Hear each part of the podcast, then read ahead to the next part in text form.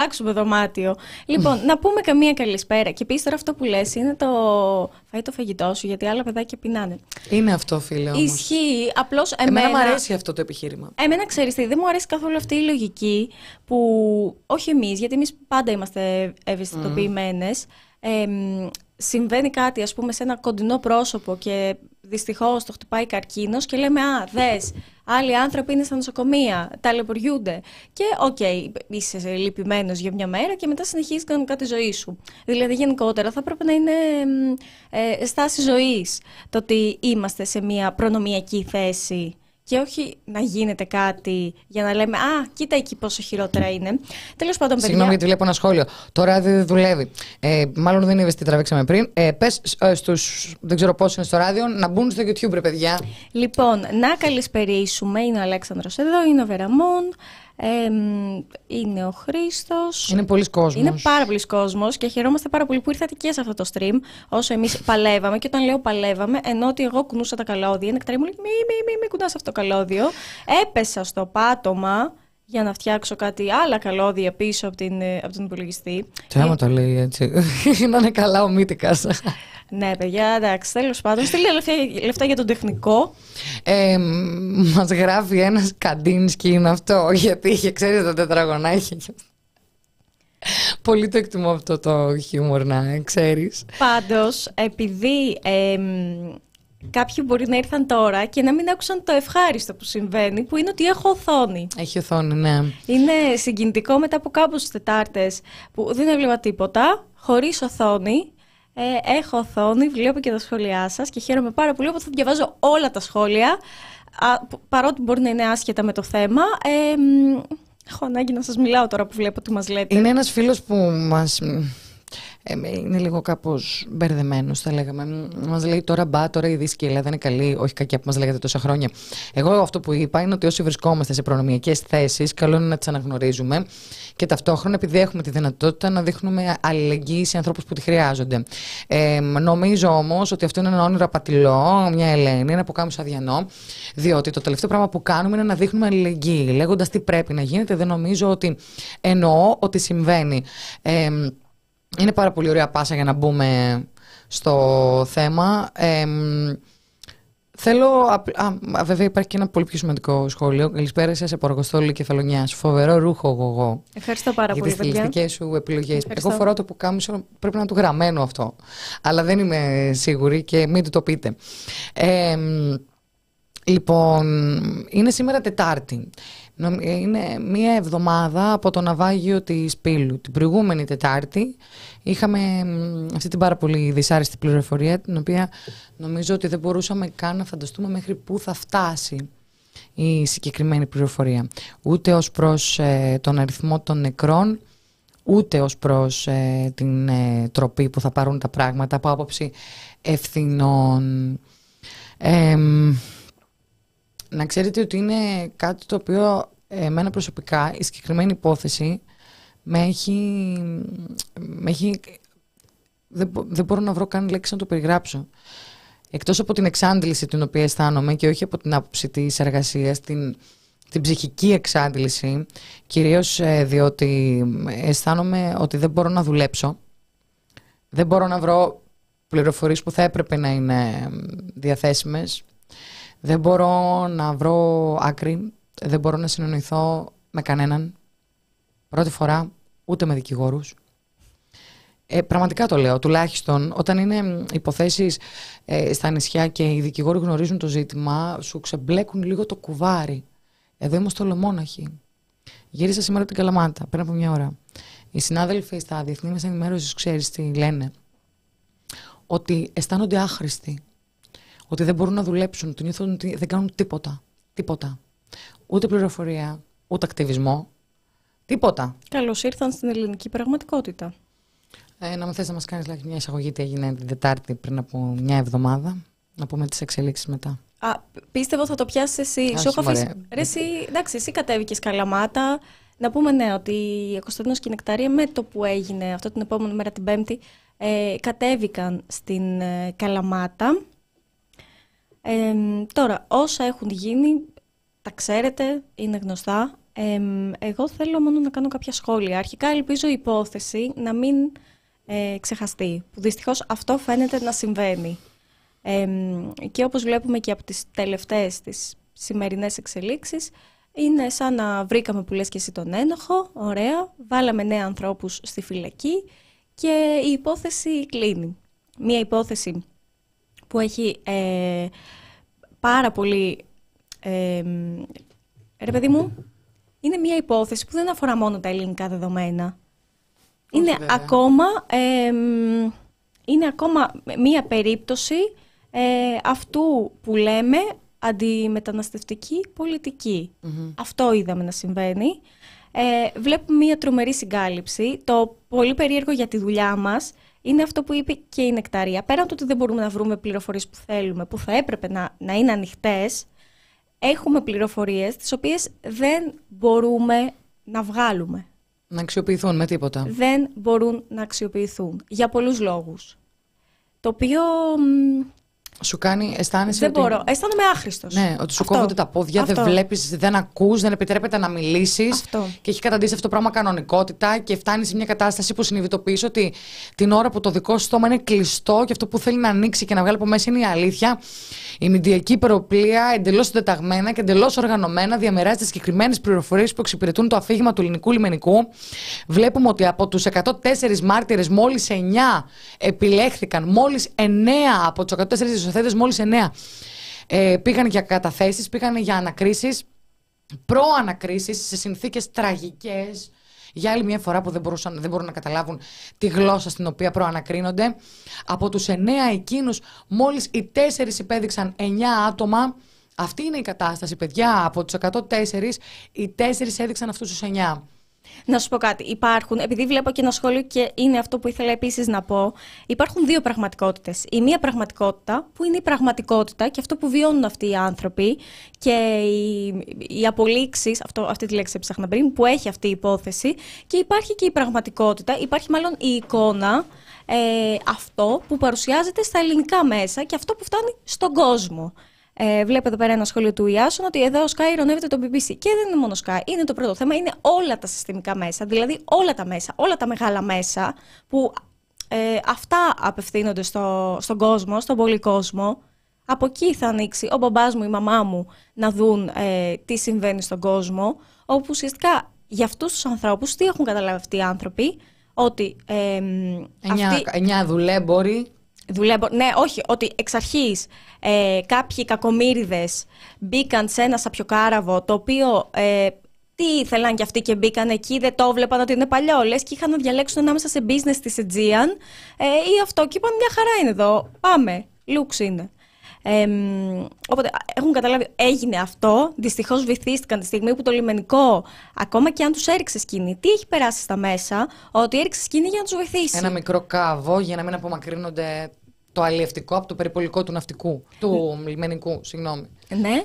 Και από εκεί και πέρα έχουμε έτσι νέα συλλήψεις. Τώρα προφυλακίστηκαν κιόλας. Οπότε η υπόθεση έκλεισε και ξαναγυρνάμε στα γνωστά μας ε, θέματα. Πόσο εντυπωσιακό βηματισμό έκανε ο Κυριάκος Μητσοτάκης δίπλα από την ε, υπέρκομψη Μαρέβα.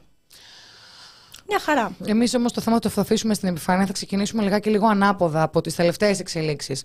Χτες, μετά από ανάκριση που διήρκησε περίπου 13 ώρες, ε, με σύμφωνη γνώμη ανακριτή και εισαγγελέα, οι 9 προφυλακίστηκαν.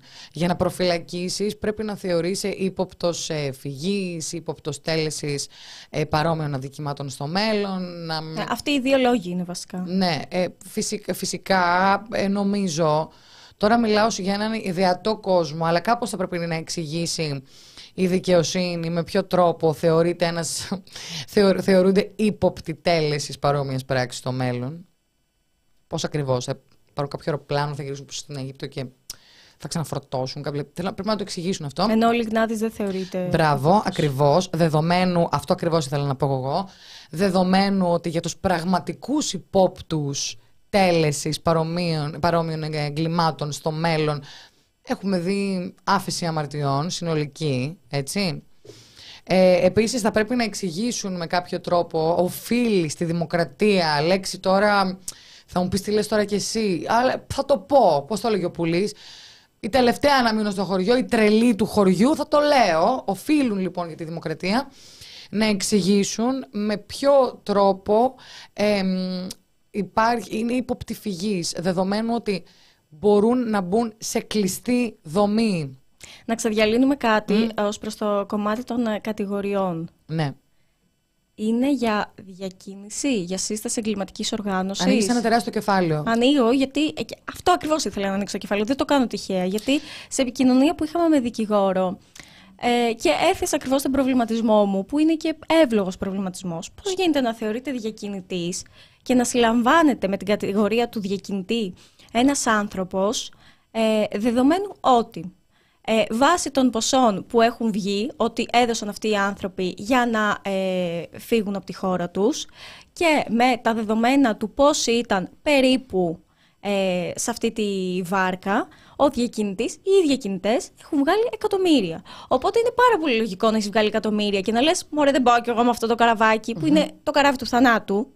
Να κάνω το ταξίδι μου. Δεν πάω κι εγώ βολτίτσα. Και ο δικηγόρος μου απάντησε ότι ε, δεν είναι μόνο για διακίνηση, μπορεί να έχει συμμετοχή οτιδήποτε άλλο. Και είναι το γνωστό, ε, η γνωστή λογική που δυστυχώς κατηγορούνται και άλλοι άνθρωποι ότι ακούμπησαν τιμόνι, Έδωσα νερό ή... Καλά, εγώ προσωπικά εγώ και το λέω πάρα πολύ ανοιχτά γιατί το εξετάζω σαν, σαν φαινόμενο αυτό. Φαινόμενο είναι. Τα λεγόμενα των ε, αυτεπαγγέλτος διορισμένων δικηγόρων δεν τα παίρνω στο σοβαρά. Θα ανοίξουμε αυτό το θέμα; θα το ανοίξουμε εννοείται, Μπράβο. δυστυχώς. Και μακάρι τα πράγματα να μην ήταν έτσι.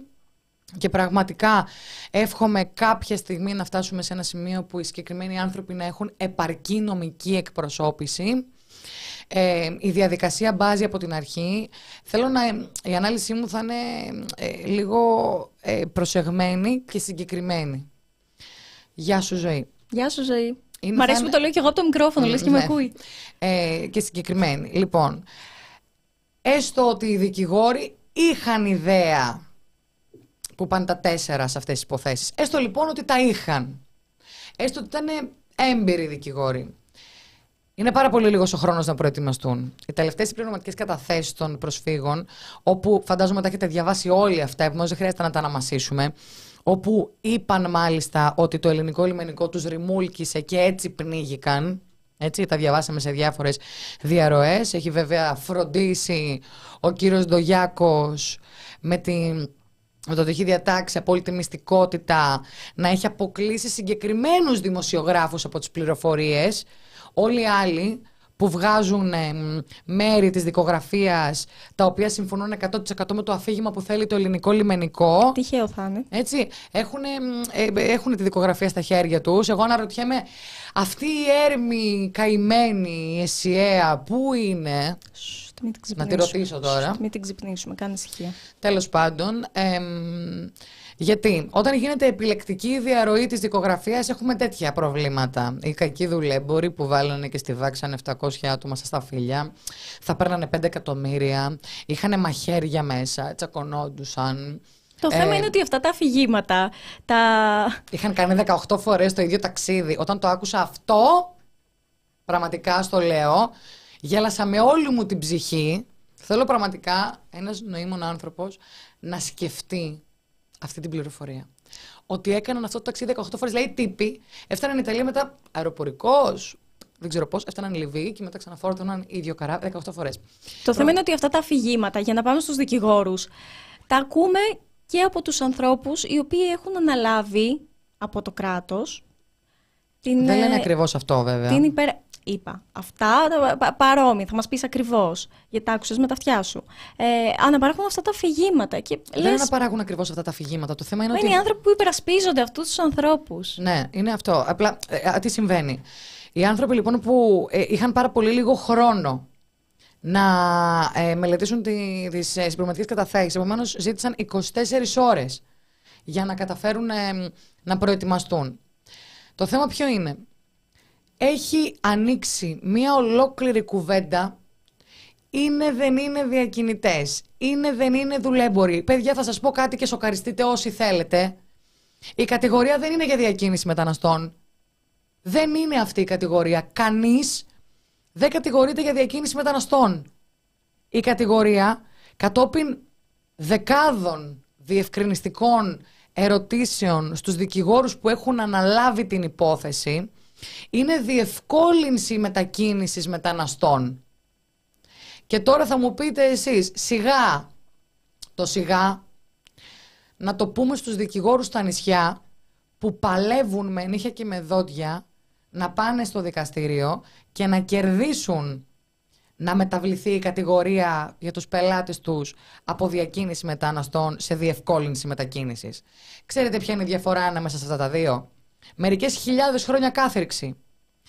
Διακινητής καταδικάζεται κάποιος ο οποίος μπορεί να έχει κουμπίσει το τιμόνι. Γνωρίζουμε ακριβώς, έχουμε εξηγήσει ακριβώς πώς καταδικάζει η δικαιοσύνη, δεν είναι δίκαιο. Στην προκειμένη περίπτωση δεν έχουμε καπετάνιο. Δεν κατηγορείται κανένας για καπετάνιος. Αυτός που θα κατηγορούταν για καπετάνιος, επειδή έχουμε θανάτους, θα έτρωγε 10 χρόνια επί 750 επιβαίνοντες 7.500 χρόνια κάθριξης. Αυτός που κατηγορείται για διευκόλυνση μετακίνησης είναι 10 χρόνια κάθριξης σύνολο. Θυμάστε έναν πρόσφυγα που πήγε μια φορά σε ένα βουνό, κάπου στοιχείο, να μοιράσει νερά και φαγητά. Αυτός θα κατηγορούταν για διευκόλυνση μετακίνησης. 10 χρόνια κάθριξης, εκτιτέα τα 3 πέμπτα, σε 6 χρόνια είναι έξω.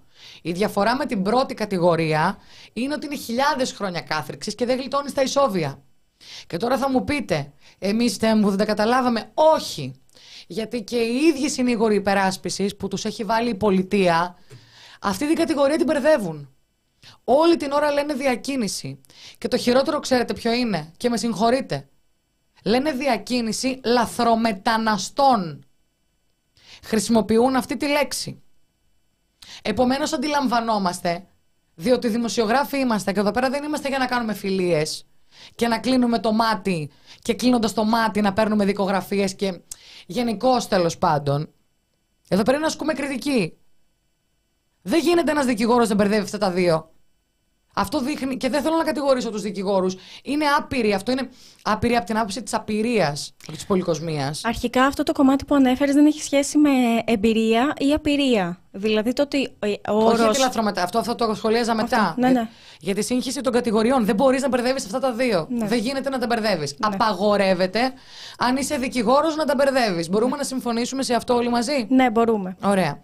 Τώρα, το να χρησιμοποιείς τη λέξη λαθρομετανάστης, εκτός από το ότι έχεις δείξει ήδη την απειρία σου, καλός ή κακός, δημιουργείς πάρα πολλές ανησυχίες για το πόσο θα παλέψεις σε αυτή την υπόθεση.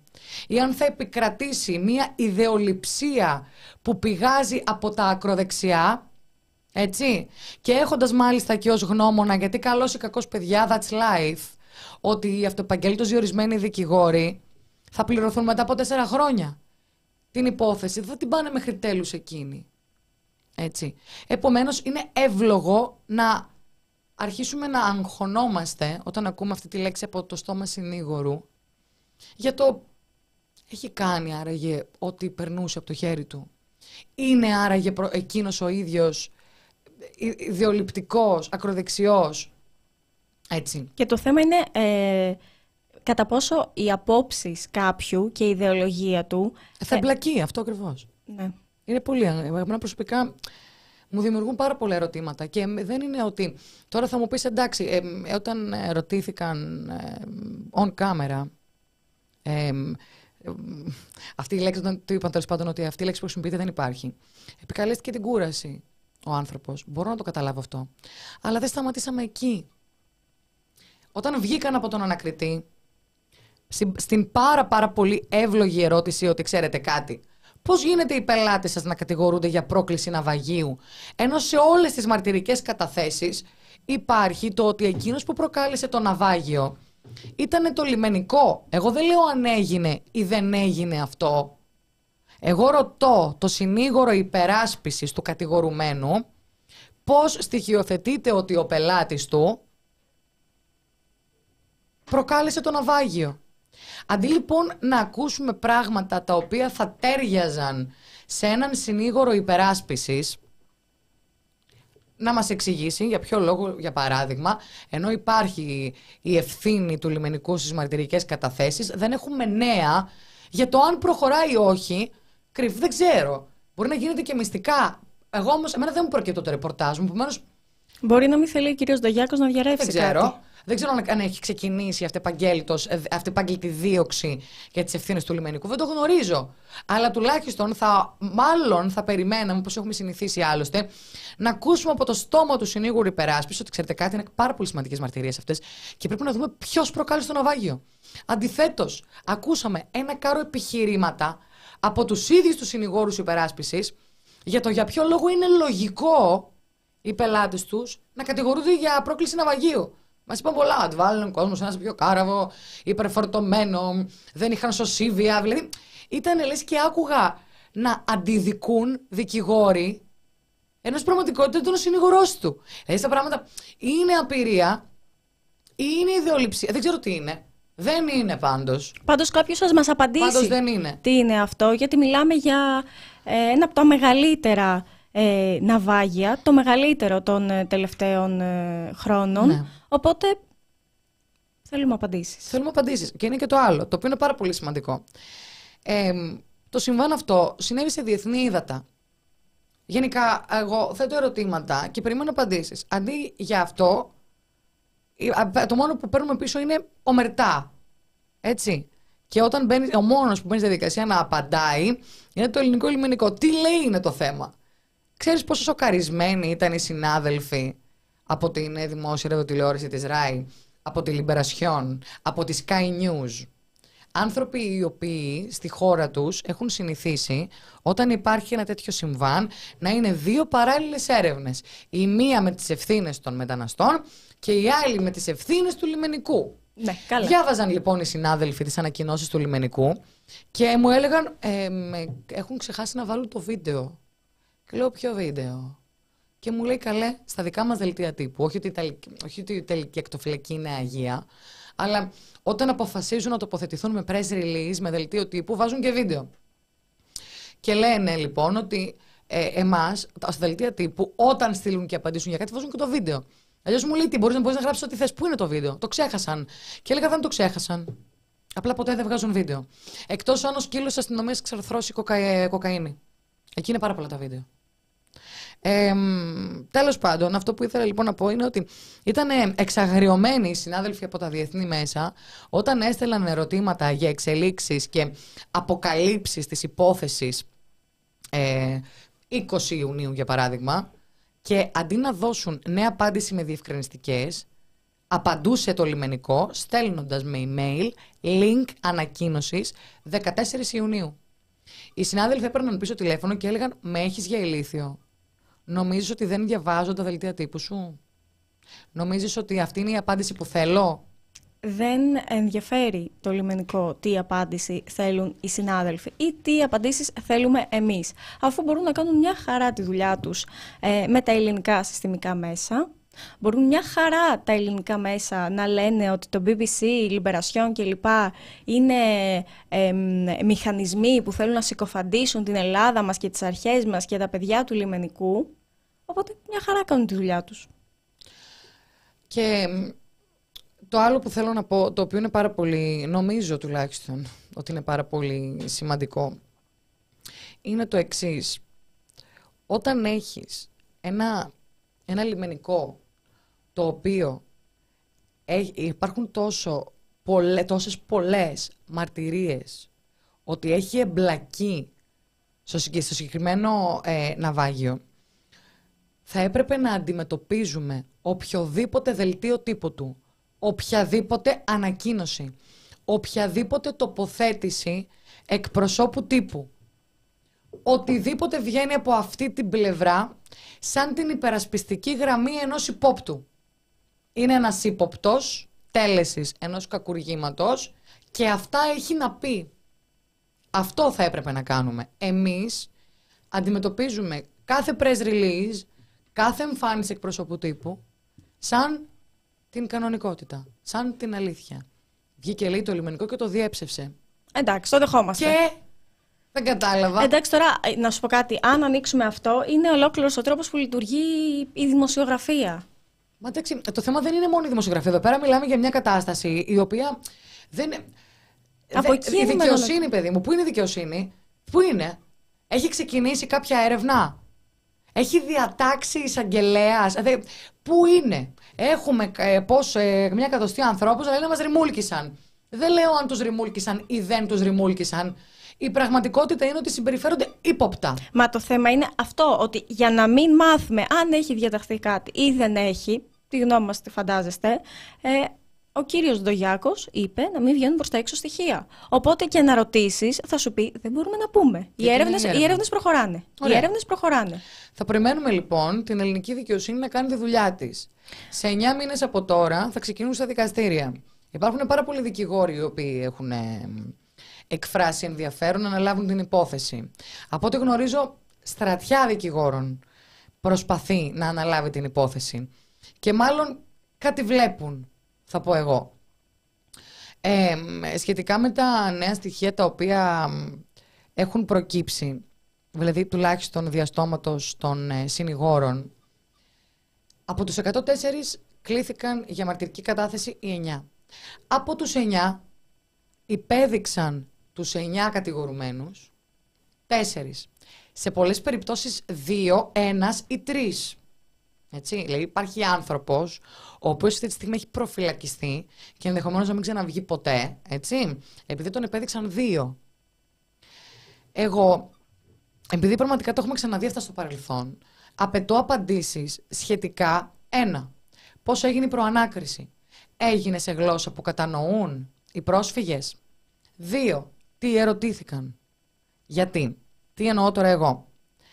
Υπάρχει τεράστια διαφορά ανάμεσα στο δείξε μου το διακινητή σου και τεράστια διαφορά ανάμεσα στο ποιους θυμάσαι στο καράβι κατάλαβες; Γιατί το λέω τώρα αυτό. Ένα συνήγορος υπεράσπισης έξω από τα δικαστήρια 12 η ώρα τη νύχτα όταν παίρναμε χτες τις, ε, τις είπε ότι ο πελάτης του κατηγορήθηκε για διευκόλυνση ε, παράνομης μετακίνησης επειδή ήταν μέσα στο πλοίο και μοίραζε νερά και φαγητά. Επομένως, ορισμένοι πρόσφυγες οι οποίοι είδαν να του δίνει νερό, να του δίνει φαγητό κλπ. Τον υπέδειξαν ως άνθρωπο ο οποίος κινούταν στο χώρο ενδεχομένως. Επομένως λέει, α, ε, ήταν 750 άτομα. Καταλαβαίνετε ότι σε αυτό το πλοίο ήταν ένα χωριό. Δεν σημαίνει ότι γνωρίζονται μεταξύ τους. Επομένως λέει, Α, αυτός μπορεί, ξέρω εγώ, να ήταν και στο πλοίο. Δηλαδή έτσι. Έτσι. Συν της άλλης, ε, είχαμε 750 άτομα, 104 διασωθέντες. Είναι λογικό όταν σου ζητάνε να υποδείξεις έναν που θυμάσαι αυτό να κάνεις. Και παρακαλώ πολύ να γνωρίζουμε και τις διαδικασίες στις οποίες αυτό έγινε. Οι άνθρωποι, ε, έγινε η προανάκριση την ώρα που είχαν, είχαν μετατραυματικό σοκ οι άνθρωποι μιλούσαν, λες και βρίσκονταν ακόμα μέσα στο πλοίο. Όταν λέω μιλούσαν, λες και ήταν ακόμα στο πλοίο, τύπου Αχμέ τι ώρα είναι; Φτάνουμε; Αυτό εννοώ μιλούσαν, λες και είναι ακόμα στο πλοίο. Κουνάει πολύ. Τέτοια πράγματα. Και εκείνη την ώρα έγινε η προανάκριση. Θα παρακαλούσα λίγο πιο αργά τα σχόλια. Δεν προλαβαίνουμε να τα διαβάζουμε. Είναι, έχω ξεχάσει να βάλω και το slow mode, mode και γι' αυτό το λόγο δεν τα διαβάζουμε. Δεν μπορούμε να διαχειριστούμε κειμενάρε μέσα στο chat. Επομένως, σιγά σιγά για να μπορεί να έχουν, να έχουν και χρόνο και άλλοι αν θέλουν να τοποθετηθούν. Παρακαλώ. Ε, Τέλος πάντων, το, το σημαντικό μέσα σε όλα αυτά λοιπόν είναι ότι όταν ερωτήθηκε ο πρόσφυγας γιατί μοίραζες νερό και φαΐ, αυτό που απάντησε ο ίδιος είναι ήμουν εθελοντής.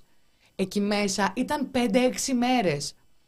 Και ρωτώ εγώ, δεν ξέρω αν είναι ή δεν είναι. Ρωτώ όμως, αρκεί να σηκωθώ και να μοιράσω νερό και φαγητό για να κατηγορηθώ για διευκόλυνση διακίνησης; Αν ναι, δεν μπορούμε να μιλάμε πια για δικαιοσύνη. Αν ναι, δεν γίνεται να μιλάμε για δικαιοσύνη. Όπως δεν μπορεί ο πρόσφυγας που θα δει κάποιον στο βουνό να πεθαίνει της πείνας, να διψάει, να, να δώσει νερό και φαΐ, να, να συμπεριφερθεί με αλληλέγγυο τρόπο και να κατηγορηθεί. Έτσι δεν μπορεί να κατηγορηθεί κανένας που σε ένα πλοίο που πίναν από τις μηχανές, επειδή τελείωσε το νερό και το φαΐ, πίναν από τις μηχανές. Άνοιξαν τη μηχανή του πλοίου και πίνανε. Δεν μπορεί να κατηγορηθεί κανένας που μοίραζε νερό. Κανένας που πήρε την πρωτοβουλία. Απλά εγώ ρωτώ, είναι αυτός ο λόγος; Η κατηγορία απέναντί του στοιχειοθετείται γι' αυτό. Γι' αυτό το λόγο. Ε, εγώ θα διακόψω σε αυτό το σημείο. Θέλω να πάρεις δύο βαθιές ανάσες, γιατί μιλάς και δυνατά πάνω στο μικρόφωνο. Ναι, συγγνώμη. Δηλαδή, θέλω να πάρεις δύο βαθιές Το ανάσες. έχω, έχω μπει μέσα εγώ, ρε, εσύ, Έχεις βλέπεις. μπει μέσα. ναι, Έχω κατε... Σου έχω ήδη χαμηλώσει και στη φωνή. Ε, έτσι, για να μην ταράζουμε και τον κόσμο. Ε, να πω ότι θα περιμένουμε πάρα πολύ να τα μάθουμε όλα αυτά στο δικαστήριο, που ελπίζω να τα μάθουμε όταν και αν μάλλον αναλάβουν την υπόθεση ε, δικηγόροι που θα κάνουν τη δουλειά τους, δηλαδή θα υπερασπιστούν τον πελάτη τους, γιατί αυτή είναι η δουλειά του δικηγόρου. Ε, ε, πραγματικά ελπίζω να τα μάθουμε. Γενικά, το τι γίνεται στις δικαστικές αίθουσες, ειδικά στα προσφυγικά, το ξέρετε καλά, σας τα έχει πει και η Νεκταρία πολλές φορές. Να διαβάσουμε κανένα σχόλιο. Εδώ πέρα έχετε ανοίξει μία συζήτηση. Δεν μπορώ να καταλάβω. Εγώ δεν μπορώ να ακολουθήσω αυτή την κουβέντα. Για πες ρε εγώ. Ε, ναι, είναι μια π- μεγάλη συζήτηση που δεν ξέρω, κάτι... Α, οκ, νομίζω τα λένε απλά οι δυο τους. Είναι εδώ πέρα ο Γιώργος και κάποιος άλλος που τα λένε λίγο μόνοι τους. Ο Παουτζής λέει σύνορα ανοιχτά για την προσφυγιά. Ε, σε εννέα μήνες που θα γίνει δίκη δεν θα ασχολείται κανείς δυστυχώς. Ήδη έχει αρχίσει και περνάει σε δεύτερη μοίρα το θέμα. Μπράβο σας, συνεχίστε να το προβάλλετε όσο μπορείτε. Αυτό λέγαμε και στην αρχή, δεν ξέρω αν ήσουν. Ότι το θέμα είναι να μην, ε, να μην ξεχαστεί και να μην πάει πίσω το θέμα που πολύ φοβόμαστε ότι θα γίνει. Ε, και τα τέμπη πήγαν πίσω και πολλά άλλα σημαντικά θέματα. Ε, εδώ λένε εσύ ποιοι πιστεύεις... ε, αυτοί οι δύο που έχουν τη συζήτηση μεταξύ τους. Δεν θέλω να υπάρχει, πραγματικά. Θέλω- Εσύ ποιοι πιστεύεις ότι οικονομάνε, αυτοί που κάνουν τις μετακινήσεις, αυτοί που δημιουργούν τους πολίτες. Α, είναι μια μεγάλη συζήτηση. Πάντως ποιοι οικονομάνε είναι κάποιοι διακινητές που ζουν στις βίλες τους γιατί έχουν βγάλει εκατομμύρια και σίγουρα όχι κάποιοι που ήταν μέσα σε αυτό το σαπιοκάραβο. Δεν Ε, λερώνουν μ, τα χέρια τους οι διακινητές. Πραγματικά. Γεια σου Φανή και εσένα.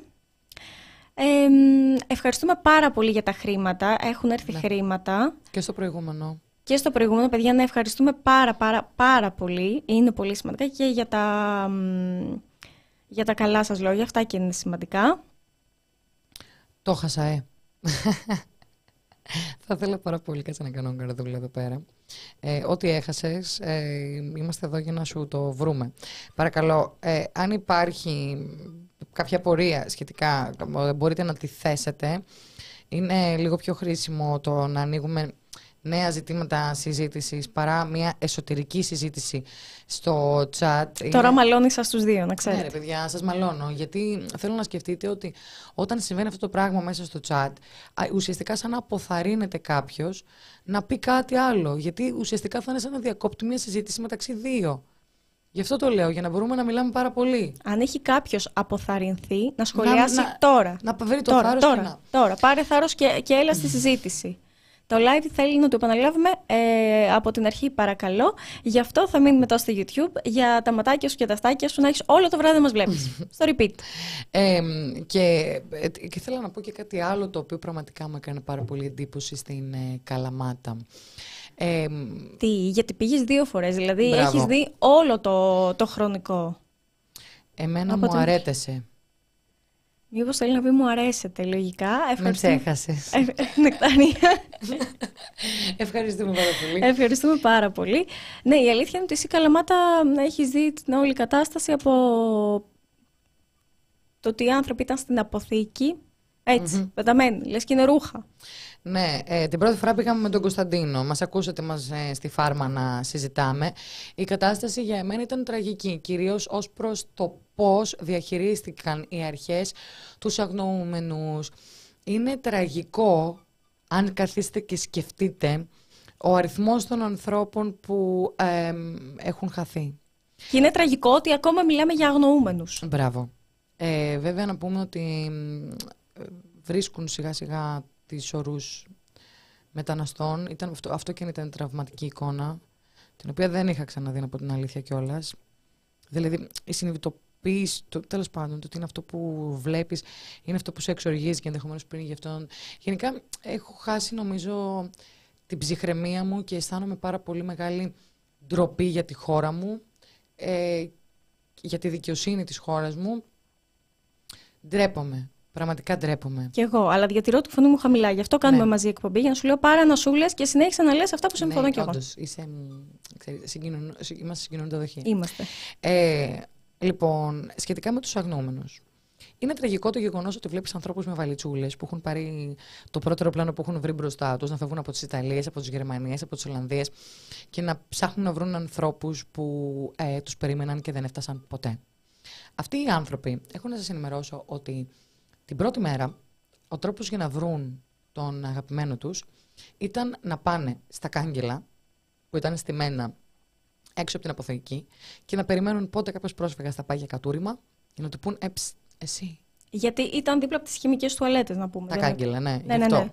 Επομένως, στέκονταν εκεί πέρα, πας και πάει κάποιος να κατουρίσει και να του δείξουν τη φωτογραφία, ε, μήπως είναι αυτός εδώ μέσα.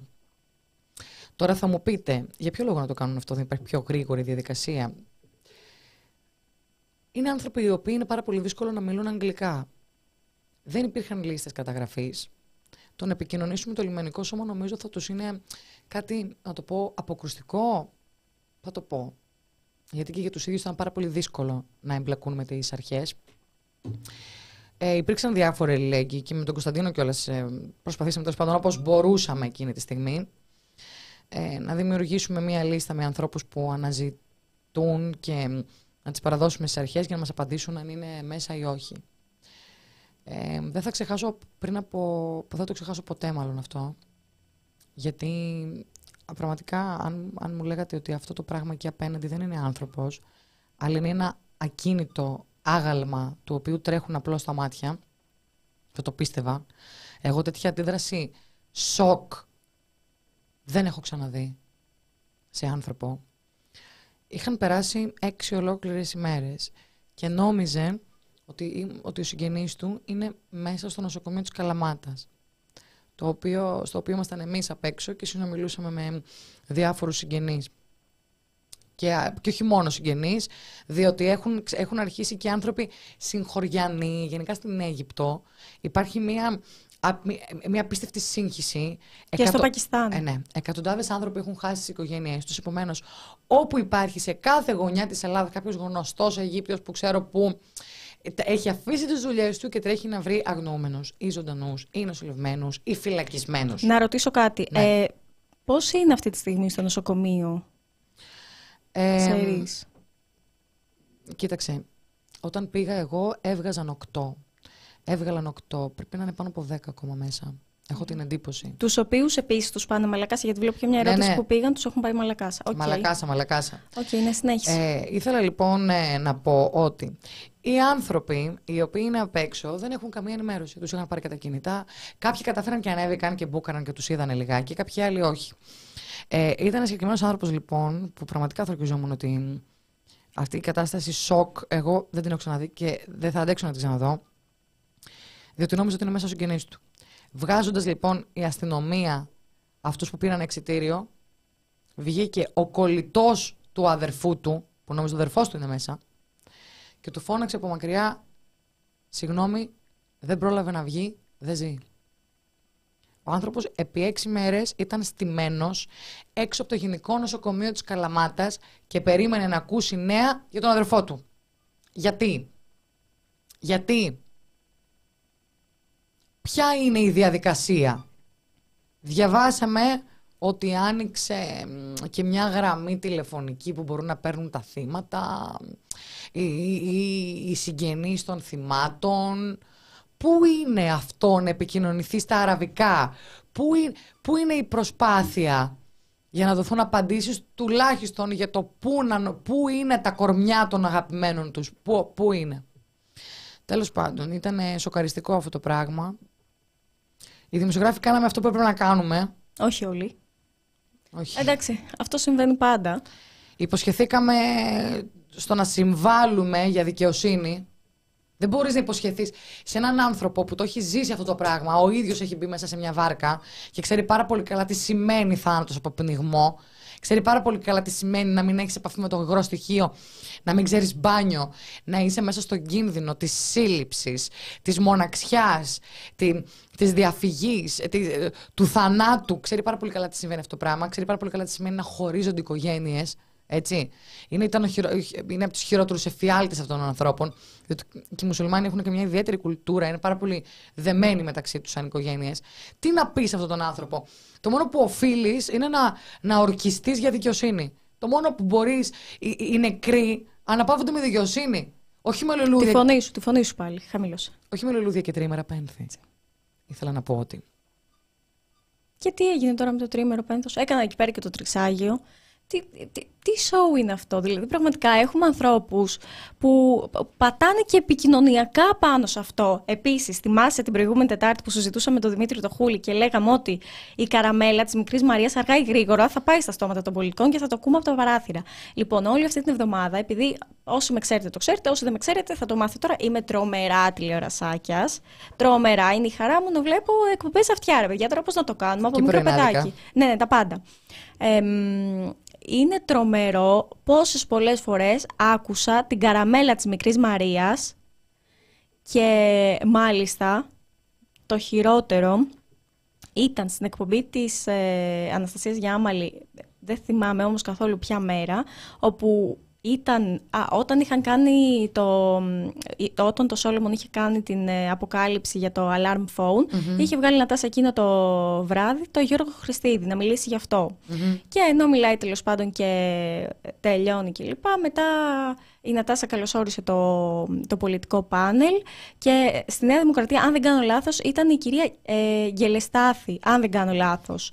Ε, όπου Τη ζητήθηκε τέλος πάντων σχόλιο και λέει, δεν ήξερα λέει τον κύριο Χριστίδη που μίλησε νωρίτερα και είπε για αυτές τις αποκαλύψεις. Και όσο μιλούσε, μπήκα και τον έψαξα. Και το πρώτο που μου έβγαλε ήταν, ε, εντάξει, λέει, εγώ δεν θέλω τώρα να αναφερθώ σε αυτό και να γυρίσουμε σε αυτό το θέμα, αλλά αυτό που μου είχε βγάλει είναι το fake news για τη μικρή Μαρία. Και προφανώς, εντάξει, οι συνάδελφοι και η Νατάσα, όλοι εκεί ε, έβαλαν τάξη. Προφανώς και υπερασπίστηκαν τον συνάδελφο. Ε, αλλά είναι τρομερή η χειδεότητα. Η χειδεότητα που αυτή η καραμέλα γυρίζει. Η μικρή Μαρία, το BBC τον αξιόπιστο, μας λέει το πρώτο θέμα, που θέλει να συκοφαντήσει τις ελληνικές αρχές και το ελληνικό αίμα. Πάτε καλά. Είναι πάρα πάρα πολύ εύκολο να κρατηθούμε. Μου έχει πολύ χαμηλά το μικρόφωνο, εγώ το ακούω. Ε, τώρα που χαμηλώ τη φωνή σου, γιατί πριν, φαντάσου. Ήταν στο κόκκινο, ήταν καμπάνα. Ήταν στάθμη. Ε, δεν κοιτούσα στάθμη, κοιτούσα τα αυτιά μου και ήταν στο κόκκινο. Τώρα που επανήλθε. Ε, ζητώ συγγνώμη, θα πρέπει να αποστασιοποιηθώ από τα γεγονότα. Είναι λίγο δύσκολο καμιά φορά. Ε, τι ήθελα όμως να πω. Ότι είναι πάρα, πάρα πολύ εύκολο σε τέτοιες περιπτώσεις να, γίνουν, να γίνουν αντικείμενο μικροκομματικής εκμετάλλευσης τα παραμικρά λάθη. Γι' αυτό το λόγο λοιπόν, επειδή νωρίτερα είπες κάτι πάρα πολύ σωστό, ότι υπάρχουν διάφορες πληροφορίες, τις οποίες όμως δεν μπορούμε να δέσουμε. Δεν υπάρχει περίπτωση να βγει κάτι το οποίο δεν είναι 100% διασταυρωμένο. Έτσι. Γιατί ξέρουμε από την περίπτωση του ρεπορτάζ του Γιώργου Χριστίδη ότι αν αφήσουμε την παραμικρή πόνοια ότι κάτι τέτοιο μπορεί να μην ισχύει, θα το πιάσουν, θα το τραβήξουν από τα μαλλιά. Βέβαια, στην περίπτωση της ε, μικρής Μαρίας δεν ήταν ότι ε, ήταν κάποια ασάφεια στο ρεπορτάζ, αλλά υπήρξαν καταγγελίες ότι οι πρόσφυγες εκφοβίστηκαν και ότι ουσιαστικά μετά ανασκεύασαν. Εγώ έχω να πω ότι επειδή τις πρακτικές των ελληνικών αρχών τις έχουμε δει αρκετές φορές στο παρελθόν. Δεν μπορώ να πω ότι αισθάνομαι και 100% καθησυχασμένη το όλα θα γίνουν με το γράμμα του νόμου. Για παράδειγμα, μου φαίνεται εντελώς απίθανο το σενάριο σε περίπτωση που υπάρχουν ευθύνες ε, στις ελληνικές αρχές και σε περίπτωση που αν αρχίσουν να βγαίνουν νέα στοιχεία θα κάψουν ε, τα ελληνικά σώματα ασφαλείας, τα οποία η κυβέρνηση της Νέας Δημοκρατίας, την οποία από ό,τι φαίνεται θα έχουμε και την επόμενη τετραετία, υμνούν σε κάθε περίπτωση. Θυμόμαστε την πολιτική ηγεσία να σφίγγει τα χέρια της ελληνικής ακτοφυλακή πριν καν προχωρήσει η προανακριτική διαδικασία. Σαν να μας, με αυτό το σφίξιμο του χεριού να αποτελεί ένα συμβολισμό ότι δείτε είναι στο απειρόβλητο ό,τι και να βγει, ό,τι και να βγει στην επιφάνεια και σε όποιο πολιτικό χώρο και να ανήκω. Διότι είδαμε και τον Αλέξη τον Τζίπρα να ζητά να μην επιρρύπτουμε ευθύνες στο λιμενικό σώμα. Καλά, Παρά... θέλει να τσιμπήσει στο δεξιό κοινό τώρα, γνωστά και αυτά. Εντάξει, προσωπικά εγώ έχω πάρα πολλές απορίες για τον, για τον Αλέξη Τσίπρα. Γιατί και το βίντεο το οποίο βγήκε. Τέλος πάντων. Ε, εγώ πάντως αυτό που θα ήθελα να τονίσω είναι ότι ε, πραγματικά ανησυχώ για το αν το στόμα των προσφύγων μπορεί να παραμείνει ανοιχτό ή όχι. Επειδή το έχουμε δει στο παρελθόν. Είναι λογικό να εκφράζουμε τέτοιους ανησυχίες. Έχουμε μια πολιτική ηγεσία η οποία έχει πάρει σαφή θέση τα καθάρματα, είπε ο κύριος Κυριάκος Μητσοτάκης, και τα συγχαρητήρια για το, για το ελληνικό λιμενικό. Δεν γίνεται λοιπόν να μην σκεφτόμαστε κατά πόσο η διαδικασία παραμένει διαφανής. Είναι κάτι το οποίο πρέπει να απαντηθεί. Και απλά μόνο γιατί το είχα σε συζήτηση παρέας, για να μην τσουβαλιάζουμε, λέμε το ελληνικό λιμενικό, Προφανώς υπάρχουν άνθρωποι που εξαιρούνται από αυτό. Τώρα, σε τι θέση είναι, είναι άλλη υπόθεση. Αν είναι στο λιμενικό ταμείο στον Πειραιά και κανονίζει πώ θα μπαίνουν βγαίνουν τα κάργο. Ναι. Η κυρία Γκελεστάθη μου το επιβεβαιώνει και επίσης ότι εκείνη ήταν. Και να πω κάτι έτσι και στην ίδια, αν μας ακούει, αν κάποιος το μεταφέρει. Γενικότερα, αν θέλουμε να κατηγορήσουμε, να κράξουμε, να αταχώσουμε, να κριτικάρουμε κάποιον δημοσιογράφο που δεν είναι έγκριτος, υπάρχουν αρκετοί στην Ελλάδα ε, που μπορούμε να τα βάλουμε μαζί τους. Και όχι με τον πολύ έγκριτο ε, Γιώργο Χριστίδη. Βλέπω ένας Χριστό Παπαδόπουλος λέει: Άμα σε βάζει ο πουλής κοπελιά να βλέπεις ελληνική τηλεόραση, πρέπει να σου δίνει διπλό μεροκάματο. Δεν Αυτό με το σημειώνουμε. Ε, το σημειώνω, αλλά δεν με βάζει ο πουλής. Αυτό είναι το θέμα. Το ο κάνω πουλής από πότε έχει να δει τηλεόραση; Το κάνω από μόνο μου. Ο πουλής δεν βλέπει τηλεόραση, αυτό είναι αστείο. Θυμάμαι, θυμάσαι το σοκ του όταν είχε δει το δελτίο του Sky; ε, και μας ε, ρωτάνε Τόσες μέρες δεν έχεις καταφέρει να αποκτήσεις μια συνέντευξη ενός από τους επιζώντες. Ε, κάθε φορά που πλησιάζα το φράχτη που είχαν βάλει γύρω-γύρω. Γενικά στις κυβερνήσεις αρέσουν οι φράχτες. Ε, που είχαν βάλει γύρω, από την αποθήκη. Ε, με έδιωχνε το λιμενικό. Επίσης, έχουμε μια πολύ σημαντική αποκάλυψη. Έχουμε και εμείς δηλαδή μια μαρτυρία για, το, για, για ρυμούλκηση πρόσφυγας που το λέει on camera. Ε, η Σοφία λέει, αχ, εγώ και λίγο φωνάζει Νεκταρία, όλο και πιο πάτω. Ε, και έχει κι άλλο. Δυστυχώς αυτή είναι η πραγματικότητα, αλλά είμαι εδώ για να βάζω μια τάξη. Όταν οι φωνές υψώνονται, δεν θέλουμε φωνές, θα τα λέμε με ήρεμο τόνο. Έχει με, δίκιο. με ήρεμο τόνο. Ευχαριστώ, Νεκταρία μου. Έχει δίκιο. Ε, νιώθουμε πολύ σαν την νεκταρία, θέλουμε δικαιοσύνη. Επίσης, νιώθουμε ότι πάλι οι φωνές μας δεν ακούγονται και θα χαθούν σε λίγες μέρες. Ε, Εμείς παρόλα αυτά θα κάνουμε τη δουλειά μας. Ε, και σε περίπτωση που έχω, υπάρχει κάτι το οποίο το έχω ξεχάσει, θύμισέ μου, ε, μας γράφουν από πού και ως πού μπήκε η Αθηνά Λινού. Υποψήφια δεν είναι. Έχει υποψήφια, ναι. Όλοι υποψήφια είναι. Γιατί να μην μπει η Αθηνά Λινού. Γιατί να μπει, για παράδειγμα, υποψήφιος στο μερικό 5 και να μην μπει Λινού. Καλώς μπήκε η Λινού. Δεν είναι πρόβλημα αυτό. Έλατε, αυτό είναι το πρόβλημά μας. Έλατε. Νεκταρία, κουκλίτσα μου αν ταυτίζεσαι, γιατί πρέπει να πάρεις... Α, α, α, αν, αν ταυτίζεται κανείς, πρέπει να πάρει λίγο απόσταση. Γιατί δεν δύναται να προσφέρει όταν συμπάσχει. Πώς να δώσω κουράγιο κλαίγοντας πλάι του. Και έχεις απόλυτο δίκιο, φίλε Γιώργο. Έτσι ακριβώς είναι. Ε, και προφανώς όταν βρίσκεσαι στο πεδίο δεν το κάνεις αυτό το πράγμα. Απλώς καμιά φορά είναι πολύ δύσκολο να αποσυνδεθείς, διότι δεν έχουμε. Εγώ τουλάχιστον δεν μπορώ να διαχωρίσω την ανθρώπινη από τη δημοσιογραφική φύση μου και, και με αυτόν τον τρόπο κιόλας διαμορφώνω και την ατζέντα των ρεπορτάζ που επιλέγω. Όταν κάτι με τον, είναι με τον άνθρωπο, πάει πρώτο. Ε, και έχω και μια συναισθηματική έτσι, φόρτιση παραπάνω. Θα σου κάνω λίγο μαθήματα ναι. για αυτή τη φόρτιση. Ναι. Τίποτα, τίποτα δεν χάνεται. Ο καθένας ψηφίζει καθημερινά με τις επιλογές του. Αυτή είναι η μεγάλη αλήθεια, γιατί δεν είναι η μία ψήφος στα τέσσερα χρόνια. Κάθε μέρα φαινόμαστε και κρίνομαστε. Η Φανή λέει δικαιοσύνη. Αχ, όλοι ζητάτε δικαιοσύνη, Αυτό βλέπω. Λοιπόν, νεκταρία. Ναι. Νεκταρία μου καλή. Θέλεις να προσθέσεις κάτι άλλο, γιατί σήμερα η εκπομπή ήταν όλη κομμένη και ραμμένη πάνω σου, γιατί είχες να μας δώσεις πολύ σημαντικές πληροφορίες και η αλήθεια είναι. Δεν ξέρω καν πόση ώρα είμαστε live. Η αλήθεια είναι αυτή που σας είπα στην αρχή, ότι έχουμε πολύ σημαντικές πληροφορίες, τις οποίες ακόμη δεν μπορούμε να βγάλουμε, αλλά θα βρούμε τρόπο να τις βγάλουμε. Ε, λοιπόν, να πούμε μόνο... Να χαιρετήσουμε... Α, παρακαλώ. Όχι, να πούμε μόνο ότι η διαδικασία τώρα πλέον είναι η εξής. Οι εννιά έχουν προφυλακιστεί, δεν έχει γίνει ακόμη γνωστό σε, ποιο, σε ποια φυλακή θα καταλήξουν. Ε, έχουν δικαίωμα να κάνουν προσφυγή κατά της απόφασης προφυλάκησής τους. Έχουν νομίζω πέντε ημέρες προθεσμία έτσι ώστε να το κάνουν και θα συνεχίσουν οι ίδιοι δικηγόροι τη διαδικασία τώρα, ο, υπάρχουν δικηγόροι οι οποίοι έχουν εκδηλώσει το ενδιαφέρον τους και το πιθανότερο είναι με εκείνους να καταλήξουν σε ακροματική διαδικασία οι 9 ε, μέχρι και το δικαστήριο το οποίο θα είναι σε 9 μήνες στην Καλαμάτα. Φυσικά θα το παρακολουθήσουμε. Θα το παρακολουθήσουμε και μέχρι τότε θα προσπαθούμε με νύχια και με δόντια όσο και αν επικρατεί η ομερτά εμείς να κάνουμε τη δουλειά μας. Και αν είναι ντροπή το ότι κάνουμε τη δουλειά μας και προσπαθούμε να οδηγηθούμε στην αντικειμενική και αμερόληπτη αλήθεια ε, αν είναι πραγματικά αυτό κάτι το οποίο ε, μας ε, καθιστά περίεργους, μας καθιστά ε, δεν ξέρω, η κουτσομπόλη της υπόθεσης. Ε, δηλώνω περίεργη κουτσομπόλα. Και εγώ. Ε, και ταυτόχρονα δεν πρέπει να κλείνουμε ποτέ, ποτέ όμως τα μάτια στους ανθρώπους οι οποίοι θέλουν να μιλήσουν. Εκεί έξω μπορεί να μην έχουμε πρόσβαση στους ανθρώπους που βρίσκονται μέσα στη Μαλακά, μέσα στο κέδι της, Καλαμα... της έχω μπερδευτεί πάρα πολύ, της Μαλακάσα. Όμως υπάρχουν ένα κάρο άλλοι άνθρωποι οι οποίοι αναζητούν τους αγαπημένους τους. Υπάρχει, είναι σε συνθήκες εθνικού πένθους η Αίγυπτος καθημερινά, διότι αυτά συμβαίνουν καθημερινά.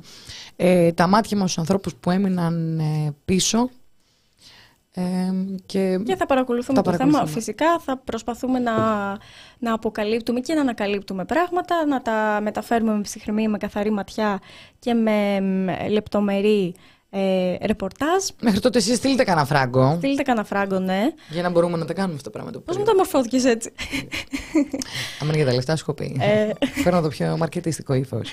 Αν θέλεις λοιπόν και εσύ να συνεχίσει η ανεξάρτητη δημοσιογραφία, αν θέλεις και εσύ να ακούς την αντικειμενική αλήθεια απαλλαγμένη από επιχειρηματικά, τραπεζικά, κυβερνητικά, μικροκομματικά και πάσης φύσεως συμφέροντα. Και από πρεσβείες. Πρεσβείες, σωστό και αυτό.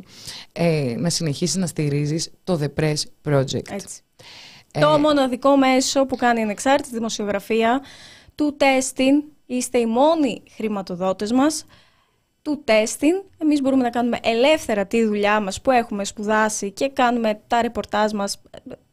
Θέλουμε να ελπίζουμε να σας αρέσουν. Πιστεύουμε εμείς με τον καλύτερο δυνατό τρόπο και να ευχαριστήσουμε πάρα πολύ για τα χρήματα που μας έχετε στείλει και, και την Έλλη. Τη Έλλη θα τη στείλω και φιλί μεγάλο. Ε, και να δώσουμε ραντεβού για την επόμενη Τετάρτη. Να δώσουμε ραντεβού εννοώ να βλέπετε το πρόσωπό μας, να ακούτε τη φωνή μας, γιατί κατά τα άλλα τα λέμε καθημερινά. Ε, διαβάζετε εσείς τα κείμενά μας. Υπόσχομαι να έχω πιο ξεκουραστή φάτσα. Θα έχεις, θα έχεις, Νεκταρία μου. Θα πάμε Τότε. να ξεκουραστούμε τώρα. Και όσοι δεν είδατε την εκπομπή, Βάλτε την από την αρχή, όχι βέβαια από την πάρα πάρα πολύ αρχή, διότι είχαμε τεχνικά προβλήματα.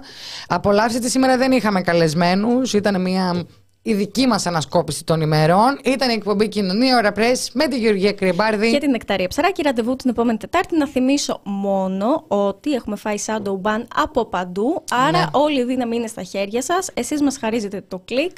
Εσείς μόνο ψάχνοντας στο YouTube και στα, στο Google The Press Project μπορείτε να βρείτε το υλικό μας γιατί μην περιμένετε καθόλου ο αλγόριθμος να σας το πετάξει μπροστά ακόμα και αν έχετε πατήσει καμπανάκι και ειδοποίηση να σας πετάει τις πληροφορίες μας. Μας πάει κόντρα αλλά εμείς θα πάμε σε αυτόν κόντρα. Μας λέει κάποιος ότι θέλει να μας στείλει bitcoin. Ε, πόσα; Πώς το εγώ. Ε... Λακίτσα. Ε, αν δεν μπορείς αλλιώς, ε, θα πάρει ένα τηλέφωνο στο site και θα αύριο πρωινή ώρα και θα σε ενημερώσουν. Μέχρι τότε βρες άλλο τρόπο και στείλει τα σε ευρώ. Ευχαριστούμε πάρα πολύ. Ή κράτα το και βάλτε το σε ένα άλλο κρυπτονόμισμα και ξέρεις τώρα πώς τα λένε όλοι αυτοί οι life makers. σε μένα μην με ρωτάς, δεν έχω ιδέα. Νομίζω ότι έτσι γίνεσαι πλούσιος. Είμαι τόσο άσχετη. Γι' αυτό θα μείνουμε φτωχές. Ακριβώς. Λοιπόν, χαίρετάμε. Ραντεβού την επόμενη Τετάρτη. Τα φιλιά μας, παιδιά.